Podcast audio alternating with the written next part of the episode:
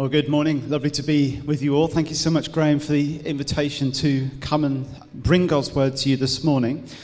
I wonder who is actually ready for Christmas this year. I don't think I'm particularly ready for Christmas. It kind of can catch us out quite a bit, and I think that is something that we all find uh, that December comes around pretty quickly.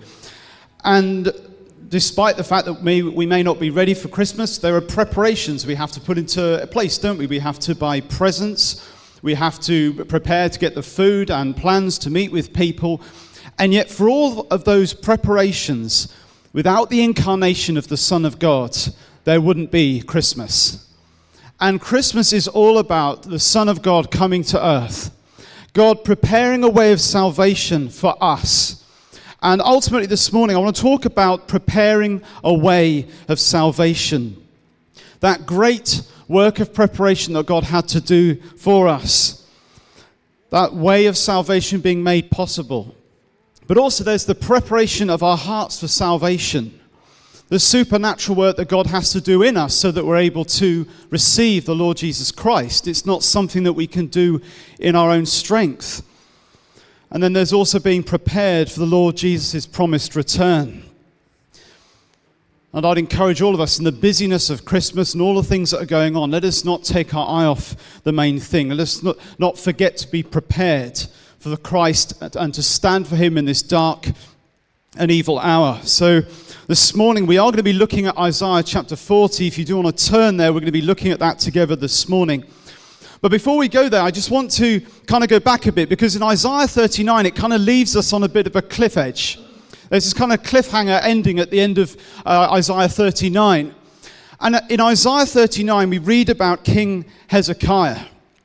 Now, King Hezekiah was the most faithful of kings in the southern province at that time. Israel and, and Judah had been divided into two, so you had the, the larger kingdom of, of, of the ten tribes in the north and the two tribes in the south. Now, the, the kings in the north were particularly evil, particularly Ahab, but all of them led Israel, the northern kingdom, into idolatry. But in the south, there, there were some good kings, some, some better kings, but the best of them all at that point was King Hezekiah. King Hezekiah was the first king in Judah to actually get rid of all the idolatry. He cleansed the nation of its idolatry. And he also led this tiny little province, this tiny nation in prayer when the, the great king of Assyria went to invade. And God miraculously delivered Judah from him. And then we see King Hezekiah got ill, he got sick. And at that point, he cried, he wept to the prophet Isaiah and, and asked that God would spare his life. And so God gave him an extra 15 years added to his life and enabled Hezekiah to live on. And then in Isaiah 39, we see this moment of real folly on Hezekiah's part. The prince of, of Babylon had sent envoys because he'd heard that Hezekiah had been ill and obviously just wanted to, you know, offer him a gesture of kindness or whatever. But Babylon was an enemy, they were a pagan nation. And King Hezekiah, in a moment of weakness and boasting, showed the envoys all of the treasure that was in Judah at that, Judah at that time.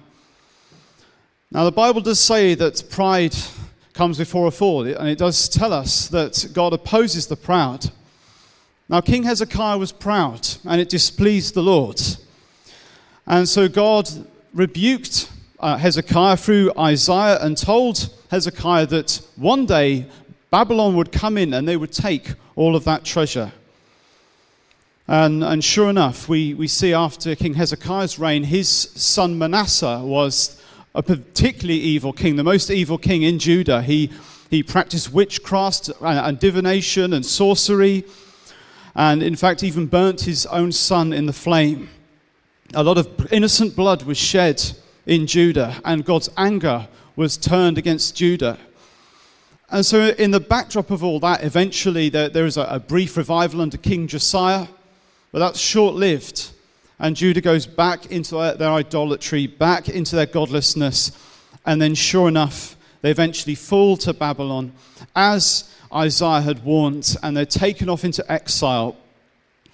And so, this is where we come to in the beginning of Isaiah 40. And in this dark moment in their history, we have this this wonderful, these wonderful words of comfort. So let's read together firstly from verses 1 to 2 in Isaiah 40. Comfort, comfort my people, says your God. Speak tenderly to Jerusalem and cry to her that her warfare is ended, that her iniquity is pardoned, that she has received from the Lord's hand double for all her sins. These are words of, of great comfort Judah may have abandoned the Lord, but the Lord has not abandoned them. And this is the message for us this morning as Christians. We may mess up, we may wander away, but God never abandons us. Yes, there's a refining work that God has to do in our lives sometimes. I've experienced that in my own life. There are times where God will dis- discipline us, but He never abandons us. And so, even though in the context of Hezekiah's pride and foolishness and his son Manasseh's great evil in Judah and that judgment that was coming on the nation, the Lord had this plan of redemption. And in Isaiah 40, we see two layers to this plan of redemption that we're going to look at more in a moment. But there's these this, this two layers of redemption. One is the, the immediate redemption of Judah, who would be brought out of exile in Babylon. So God is speaking to his people, Judah, at that time. The temple would be rebuilt and the exiles would come back in due course. But more importantly, God has a second plan, and that is bringing His word and His salvation to the whole world. And that's what we're going to be looking at this morning. So I'm going to read from verse 3, and we're going to be looking at verses 3 to 5 particularly this morning. In verse 3 of Isaiah 40, a voice cries in the wilderness, Prepare the way of the Lord, make straight in the desert a highway for our God. Every valley shall be lifted up, and every mountain and hill made low.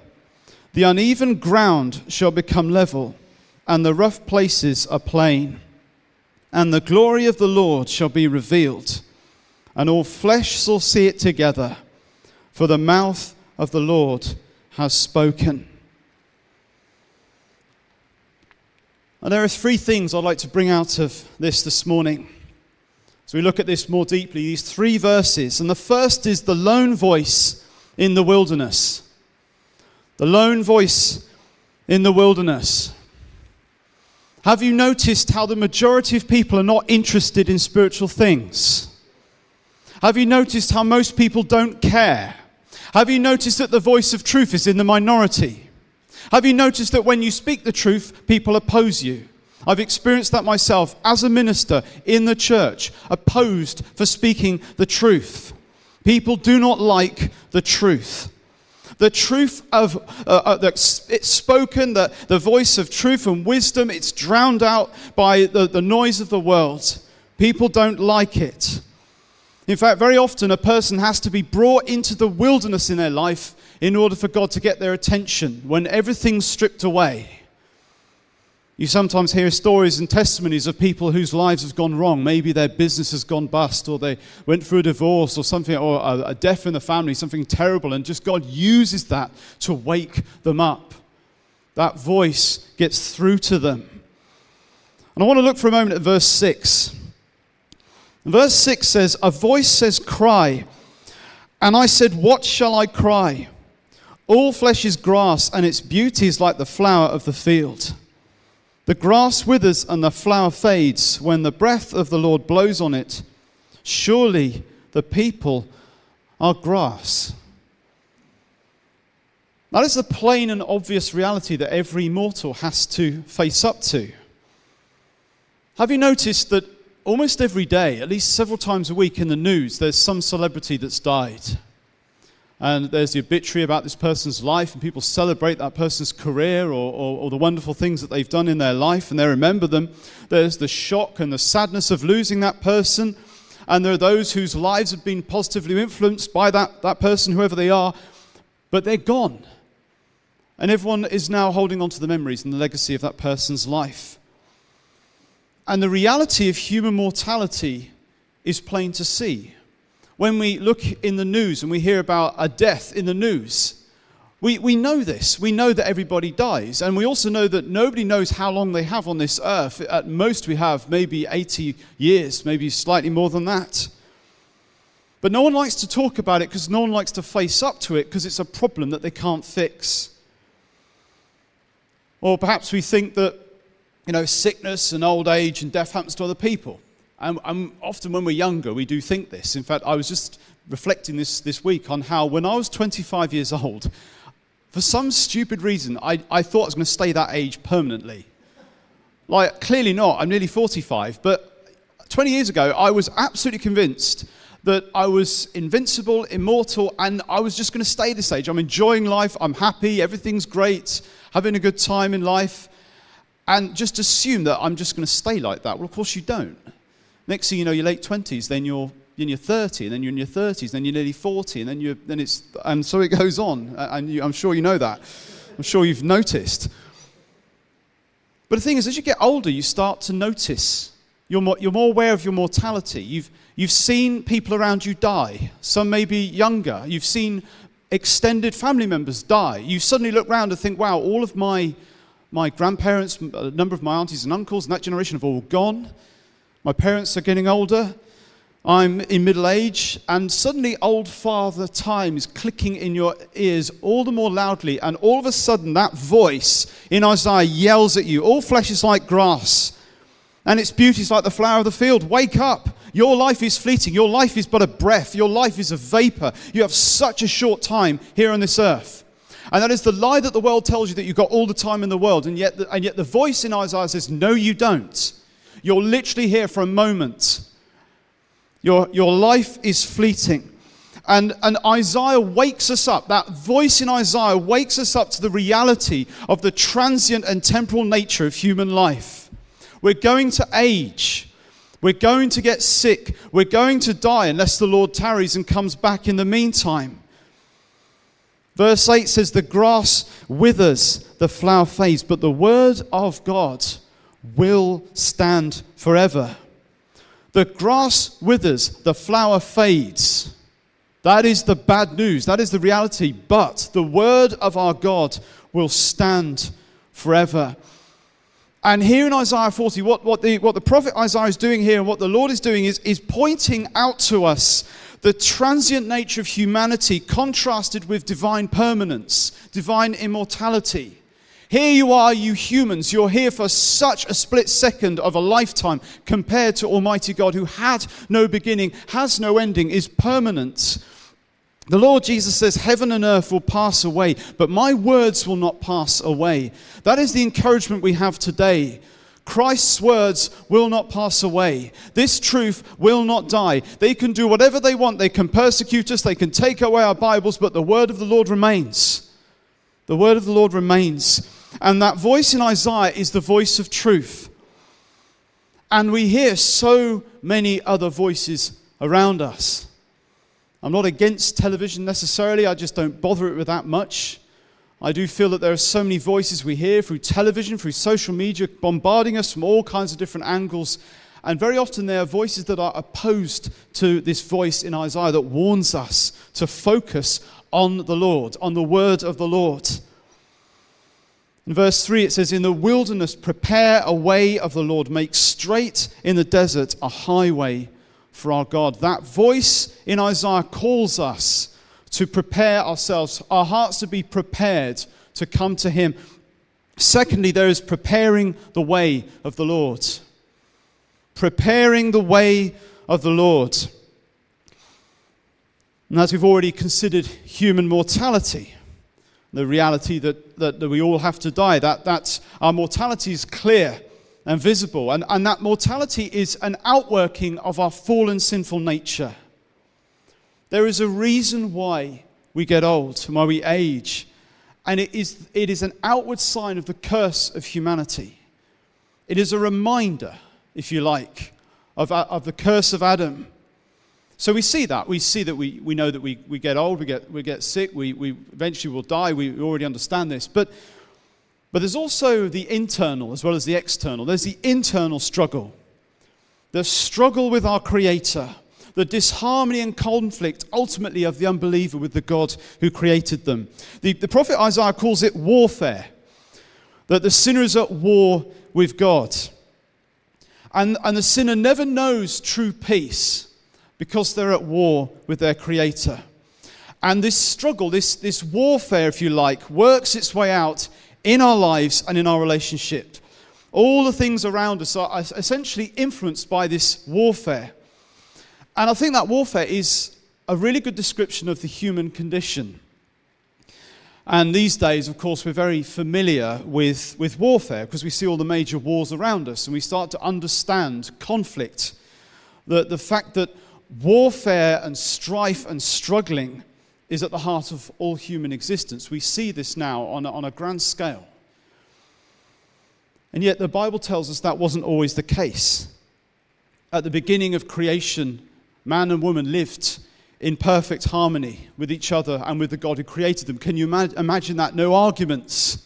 The perfect marriage, the perfect world, no death. The, the Hebrew word shalom literally describes perfect peace and harmony that, we, we, that is alien to us now. And, and the world before Adam and Eve sinned was the perfect world. And Adam and Eve were in that perfect relationship with each other and with the God who created them. But then they ate the forbidden fruit, and that perfect peace has been replaced with warfare and conflict at every level of human life, and, and it is marked by a lack of peace. We see it everywhere. We see the war in the Gaza and the Ukraine. We, we see the kind of violence in Birmingham outside the, the Villa Park football ground just last week.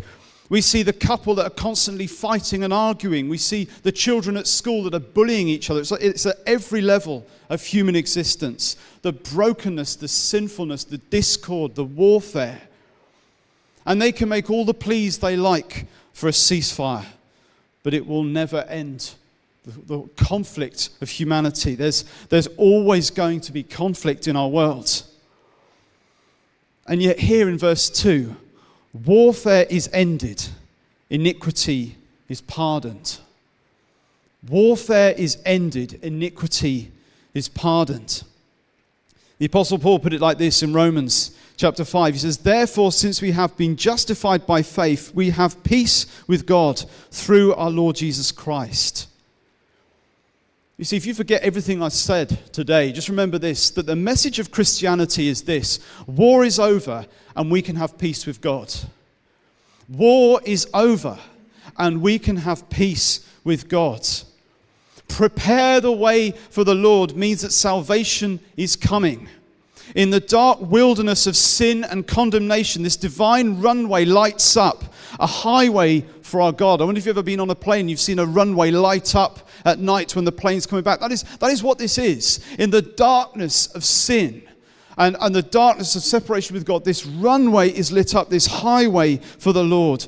Jesus is that way of salvation the way, the truth, and the life. And in verse 4, Isaiah goes on to say that every valley shall be lifted up, and every mountain made low. The uneven ground shall become level, and the rough places a plain. Now, what this verse is talking about is the incarnation of the Son of God.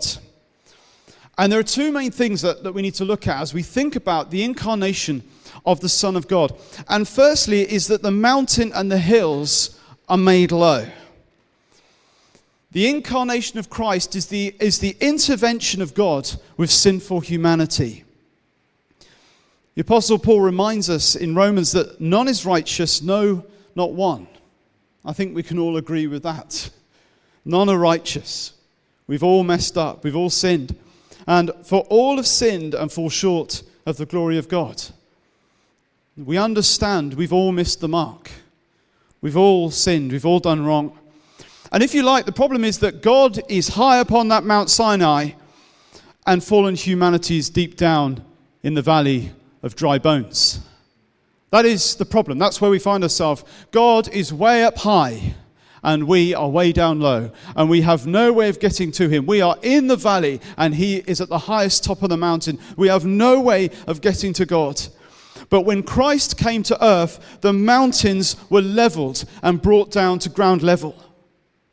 The perfect Son of God condescending from the glories of heaven to become a tiny, helpless baby in a stable in a backwater place like Bethlehem the Christmas story, if we hear it a million times in our lifetimes, should never cease to amaze us. The mountain was brought low. The awesome wonder of it, the Son of God came as a baby and lived among his people to save us from our sins. In Philippians, it says in Philippians 2, verses 5 to 6, though he, Christ, was in the form of God, he did not count equality with God a thing to be grasped, but emptied himself by taking the form of a servant, being born in the likeness of man. The mountains and the hills, they were made low. The Son of God came down to heaven to dwell with us. But secondly, every valley shall be lifted up. Every valley shall be lifted up. The incarnation of the Son of God was the blessing of sinful humanity. It actually means that through Christ's atoning death on the cross, humanity, fallen sinful humanity, is lifted up. Let's look at what the Apostle Paul says in Ephesians chapter 2, verse 6, where he tells us that God has raised us up in him and seated us with him in the heavenly places in Christ Jesus. Does that not blow your mind? The mountains were brought down and the valleys were brought high. You and I, who had no hope of getting to God, He has come down to earth by His Son, and through His Son's death on the cross and, and our faith in His death on the cross, we are raised up and seated with Him in the heavenly places. Praise God for His grace and kindness. Every valley will be lifted up. Every person who puts their faith in the Lord Jesus Christ will be forgiven, will be brought into the presence of God, will have access to Him. Christ came down from heaven to earth and to the cross so that we could be saved. C.S. Lewis puts it so well. He says, The Son of God became a Son of Man so that the sons of men could become sons of God. The Son of God became a Son of Man so that the sons of men could become sons of God. What a wonderful gospel we have this morning. And when the Lord Jesus was baptized in the Jordan by John the Baptist, this voice came from heaven You are my beloved Son, with whom I am well pleased. If you want to turn to Luke chapter 3, we're going to just briefly look at that. Because, of course, the voice in the wilderness is talking about a person. That voice is John the Baptist. And the prophet Isaiah is prophesying about this voice in the wilderness, John the Baptist. And he was the immediate forerunner to the Son of God. And in Luke 3, verse 4, he cries out, Prepare a way for the Lord, make his paths straight. Prepare a way for the Lord, make his path straight. What was the message that John the Baptist was preaching? Well, I tell you what, it was a message that would have got him kicked out of most Anglican churches, that's for sure. John the Baptist preached a message of repentance. Repent Flee from the wrath that is to come. Bear fruits in keeping with repentance. And this message that John the Baptist preached, this voice in the wilderness, was one of warning. And it was one of taking seriously the consequences of breaking God's law, the judgment of God, and fleeing from it. So the question is, how do we flee from the judgment of God? In Luke 3, verse 16, John the Baptist says, I baptize you with water. But he who is mightier than I is coming, the strap of whose sandal I am not worthy to untie. He will baptize you with the Holy Spirit and with fire. He will baptize you with the Holy Spirit and with fire. In other words, the only way that a person can flee from this judgment is to be born again of the Holy Spirit of God, to believe the gospel, and to be filled with the indwelling Holy Spirit.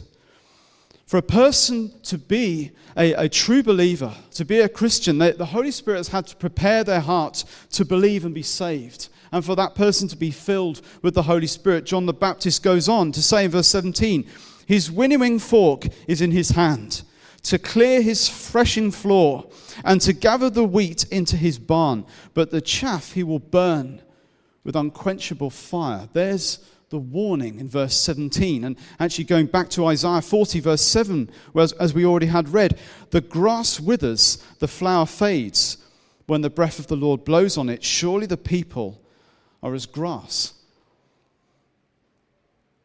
So here's this warning that the prophet Isaiah and John the Baptist, the forerunner of Christ, bring to us. That just like the farmer who's going to go out and harvest his field, so at the end of time, God will divide up all of humanity. And there are only two groups. You don't get to sit on the fence when it comes to the kingdom of God. It's the wheat and the chaff, it's the sheep and the goats. One group goes to eternal life, the other group to eternal condemnation, tragically to the lake of fire. That is why it's so important to believe the gospel. That is why it matters what we believe. But thirdly and lastly, let us consider what Isaiah tells us about the glory of the Lord as we come to our last point the glory of the Lord. And going back to Isaiah chapter 40 and verse 5, it says, And the glory of the Lord shall be revealed, and all flesh shall see it together, for the mouth of the Lord has spoken. And the glory of the Lord will be revealed, and all flesh shall see it together, for the mouth of the Lord has spoken. As we've already considered, the unbeliever is not interested in spiritual things. In fact, I experienced that recently. A, a work colleague had been through a bit of a crisis, and, and I shared the gospel with him. And I, I said to him, I, I'm not a Christian because I'm a good person, I'm a bad person who's been forgiven. And Christ brings us the opportunity to be saved and the offer of salvation. And he said, That's very interesting. I don't believe that, but I'm glad you think that. Good for you. I mean, that is the standard response, isn't it? And yet, the issue is if this is true, whether or not you believe it or not, if this is true, then it demands our attention. And not only does it demand our attention, but it is the most wonderful news that there is. There is no other news greater than this. In fact, I remember when I was, I was ministering as a, as a minister in, in Essex, and uh, an older guy had, had come along on a Christianity course we had been running at that time, and, and he'd made some steps towards faith. But this man was really struggling with, with a few things, and he asked to meet up with a coffee. So I met up with him in a coffee shop to just to talk through with him the issues that he had. And he said to me, Gareth, I, the real problem I have is, is with forgiveness. How could God forgive us? I cheated on my wife for 25 years, and she eventually left me. But how could God possibly forgive me for doing that? I mean, clearly he hadn't really forgiven himself. And, and so I start trying to explain, and in the end, I just gave up. I just opened my Bible to Ephesians chapter 1, just handed it to him and said, Read that. And he's just a bit, bit, bit, taken aback. He takes the Bible, starts reading, and, and his mouth opened and his eyes wide open. He looked up at me, he said, If this is true, then this is the greatest news that there is. And I said, It is true, and it is the greatest news that there is. In him, we have forgiveness through his blood. The problem is that the unbeliever is utterly incapable of understanding God. And, and, no doubt you will, you will have discovered this when you've tried to share your faith at various points. You know, whether it's with family members or if you're standing in Wolverhampton in freezing cold conditions, you will experience the difficulty of trying to explain people the truth. It's like they're blind to it. There's this mental block, this, this block of the heart and the mind. In fact, uh, theologians call it total depravity, the total corruption of the mind, the body, and soul the heart and the mind and the, uh, and the imagination is completely close to God. And yet, interestingly, you'll hear people talking about all kinds of new age spiritual things and meditation, yoga, positive energy, or the angels, the spirits, whatever else, but never coming to a knowledge of God. And yet, you don't have to look very far to see the glory of God. You don't have to look, you just look out the window. Uh, Psalm 19, verse 1 The heavens declare the glory of God, and the sky above proclaims his handiwork. You don't have to look very far to see the great glory of God. Romans 1, verse 20, that says, for his invisible attributes, namely his eternal power and divine nature, have been clearly perceived ever since the creation of the world in the things that have been made, the things you can see so they are without excuse.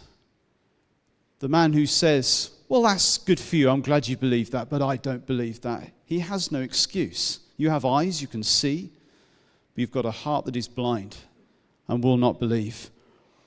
creation loudly declares the glory of God. From every mountain, ocean, sunrise, and sunset, all of the astonishing animals and wildlife in this world that we see, the human body, the complexity of just one single human cell is staggering when you look at it, to the marvel of the birth of a newborn baby. In fact, interestingly, I've had conversations, you know, when I was ministering as a pastor, particularly with a, with a couple who are interested in having their child baptized, and the, and the father's not interested, but, the, but the, the, the mother sees something of the transcendent in the newborn child. There's something that's woken up in the woman that she recognizes now there's something miraculous about the whole thing of birth and, and bringing a child into the world. There's something that I can't put my finger on. Well, it's, it's pointing to the Creator. And there's church history. Just look throughout church history. Look at the way that God has worked throughout church history, through the, through the Reformation, through the, the Great Awakening, all the revivals that we've seen. The Word of God, which we have, which reveals to us so much of the glory and wonder of God if we'll read it and, and think about it and take it to our hearts. The glory of God is seen right through human history. His glory is the whole point of human existence at the beginning of the Westminster Shorter Catechism uh, puts it so well as it begins by asking the question what is the chief end of man? Like, what is the point in all this? And it answers that question by saying that man's chief end is to glorify God and to enjoy Him forever. Why am I here?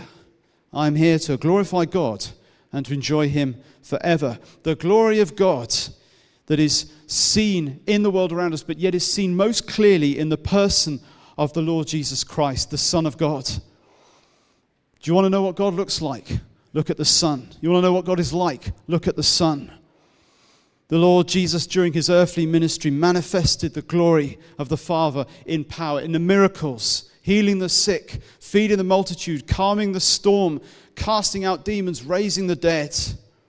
In his holiness, resisting Satan in the wilderness living the perfect life, the only man who came to earth who ever lived the perfect life, completely free from sin. In his love and in his compassion, Jesus always had time for people. He welcomed the tax collector and the prostitute, the leper, and, and wept at the tomb of Lazarus. Jesus loved people deeply. He cared about them. He was concerned about them. He was interested in them. He always had time for them. And the Lord Jesus also demonstrates that glory of God at the cross. We see the wisdom of God at the cross of Christ. In 1 Corinthians 1, verse 21, it tells us, For since in the wisdom of God the world did not know God through wisdom, it pleased God through the folly of what we preach to save those who believe. The gospel doesn't make any sense to the person who's lost. To the person who's saved, we cling onto it for dear life. This is our truth, this is our salvation. There is no greater display of love than at the cross of Calvary. Romans 8, verse 32 says, He who did not spare his own son, but gave him up for us all, how will he not also with him graciously give us all things? And also at the resurrection of Christ, we see the power of God. In Acts chapter 2, when Peter, preaching on the day of Pentecost, he said, God raised him up, loosing the pangs of death, because it was not possible for him to be held by it. Think on this for a moment that God did not spare any of the suffering or shame that our sin deserved. Christ drank the full wrath of God for us as our substitute. The glory of the Lord shall be revealed. And the prophet Isaiah had a foretaste of that glory in the vision that was given to him. And I wonder this morning do you see the glory of God? at the cross of Christ? Do you see the glory of God this morning? Are you comforted this morning that your warfare with God is ended and your iniquity is pardoned? Because the prophet Isaiah says that there will also come a day when the Lord Jesus will finally return. He says, The glory of the Lord shall be revealed, and all flesh shall see it together. Everyone's going to see this. Everyone who's ever lived. For the mouth of the Lord has spoken. Everyone will see it, that is for sure. And it is for sure because the Lord has spoken it, it will happen. That day is coming with absolute certainty. Christ will come again. And all will see his glory, everyone who ever lived. And the Apostle John in Revelation says, Behold, he is coming with the clouds and every eye will see him, even those who pierced him, and all tribes of the earth will wail on account of him. May we be ready and prepared. All flesh will see him, every knee will bow before him. This morning, do you know him? Are you prepared for him, for that glorious day when Christ will one day return? We don't know when that is. We, we could see the Lord return in our lifetimes, we don't know. But we are called to be prepared and to be ready. And this Christmas, as we prepare for Christmas, let us think more deeply about what this means. The gift that's been given to us, the joy that is put into our hearts by the Lord Jesus Christ, who came to earth for our redemption. May we live in that reality and peace. Amen. Let's just bow our heads and pray as we thank the Lord for all that He's done for us this morning. Heavenly Father, we don't know where to start in thanking you for what you've done for us. But we, we lift up our hearts with such gratitude and praise for what you've done for us through your Son, Jesus Christ. Lord, help us to remember when life is tough and perplexing and painful and difficult, that we have a hope that does not disappoint, that you've poured your Spirit into our hearts. And by faith, we see that which we strive towards, that we persevere in. And so, Lord, I do pray for all of us here today that we would walk in that truth, that we'd hear that voice of warning and that voice of assurance as well that, we, that in Christ there is no condemnation. Father, I pray you'd pour your spirit into our hearts afresh, that you would encourage us, that you would help us to recognize that we are more than conquerors through Christ who loved us. Bless this fellowship, I pray, Lord, and, and Keep them close to you at all times, Lord, I pray, that they would walk closely with you and know your deep love and care for them this Christmas. In Jesus' name, amen.